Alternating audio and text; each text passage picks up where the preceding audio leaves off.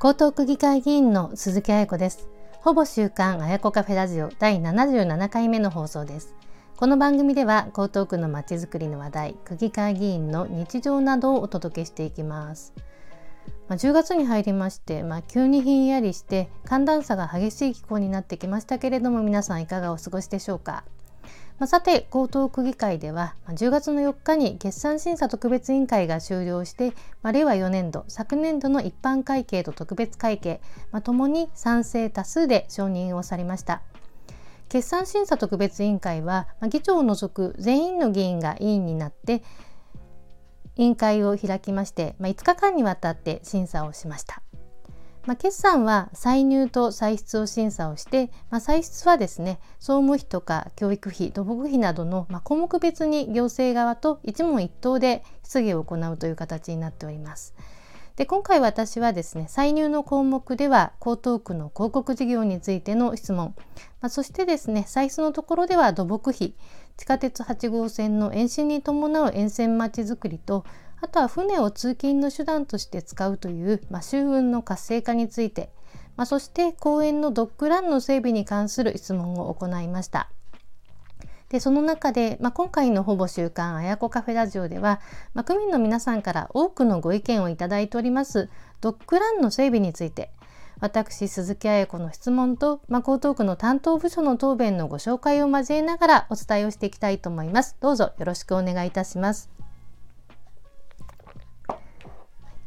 で公園についてということで、まあ、ドッグランの整備について、まあ、区内さまざまな地域の方からご要望をいただいております。で江東区内でも、まあ、都立木場公園ですとか、まあ、辰巳の森公園のドッグラン、まあ、そして9月にはですねあの区立豊洲ぐるり公園にドッグランがオープンをしました。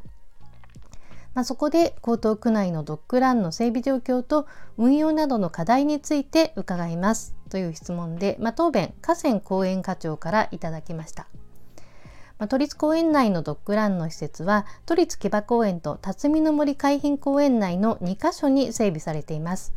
まあ、東京都はドッグランの整備にあたっては設置スペースの確保駐車場の確保ボランティア団体の協力地域住民の理解が必要としています。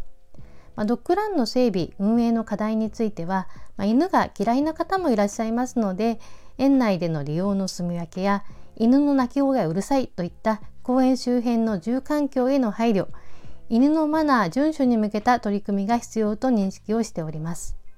でこのような中本年9月1日に豊洲ぐるり公園において指定管理者の自主事業として区内区立公園初のドッグラン施設がオープンをしました。でドッグランの面積は1000平方メートル24時間開放の無料の施設となっており、まあ、利用にあたっては事前登録制で狂犬病予防注射票が必要となります。まあ、なお9月末の時点においては登録者数2200名となっております。でドッグランの設置場所はぐるり公園の最南端でマンション等には隣接をしておらずレインボーブリッジを眺めるロケーションの良い開放感のある場所で大きなトラブルなく好評を得ていると伺っております。区内区立公園初のドッグランとなりますので指定管理者と連携しながらドッグラン利用状況や他の公園利用者の声など施設運営を注視してまいりますという答弁をいただきました。まあ、そこで私の感想を述べましたけれども、まあ、豊洲ぐるり公園のドッグラン9月オープンで、まあ、登録者が1ヶ月で2200名ということで、まあ、かなり好評だということが分かりました。で答弁にもあったように、まあ、ドッグランの運用や整備の課題として、まあ、犬が苦手な方への配慮ですとか、まあ、周辺の住環境への配慮も必要だと思います。で豊洲ぐるり公園のドッグランについては、まあ、ぐるり公園の先端ということでもありまして、まあ、近隣にマンションなどもないので大きなトラブルも今のところないということでした。でドッグランの整備については区内全域から声をいただいております。まあ、そこで質問です。まあ、上東地区砂町や大島上戸などのエリアにおいても、まあ、ドッグランを求める声を多くいただいております。まあ、江東区として、まあ、ドッグランの整備の要望にはどのように応えていくのかで区内でドッグランを整備する場合には、まあ、ある程度、まあ、広さのある公園ですとか、まあ、周辺環境とか立地など考慮していく場所必要があると思いますが、まあ、どのような場所であれば整備が可能なのか、まあ、周辺環境や、ま犬が苦手な方への配慮なども求められておりますけれどもその対応について伺います。でそこでまたあの河川公園課長から、ま答弁をいただきました。でドッグランの設備設置要望については、まあ、区の犬の登録数が、まあ、令和3年度で約2万4,000頭であることや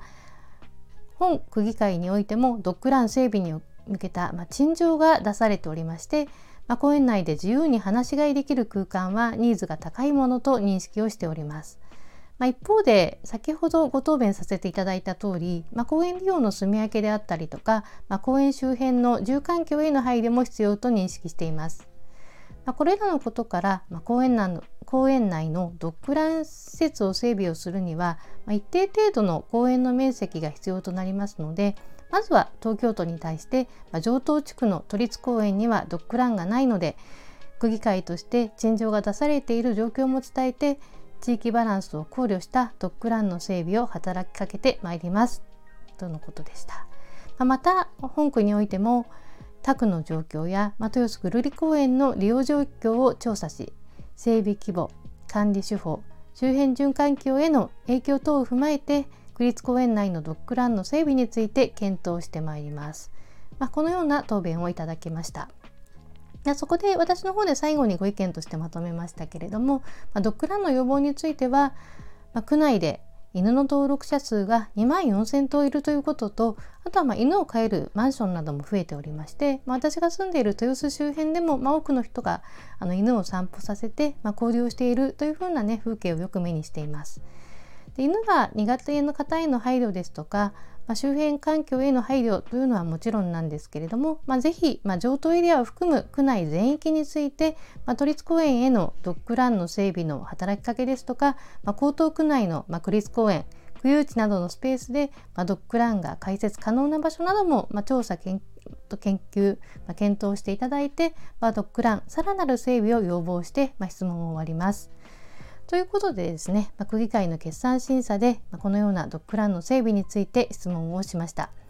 でこのドッグランの整備についてなんですけれども、まあ、10月号の私鈴木彩子の区議会レポートの中でも豊洲ぐるり公園のドッグランのオープンについてご紹介をしております。合わせてご覧いただけると大変嬉しいです。ほぼ週刊あやこカフェラジオ第77回目の配信いかがでしたでしょうか？まあ、少しでも江東区のことが、まあ、地域で活動する区議会議員のことも含めて身近に感じていただければと思います。まあ、気に入ったらぜひ番組登録や高評価、いいねなど応援をお願いします。江東区議会議員鈴木彩子でした。ありがとうございます。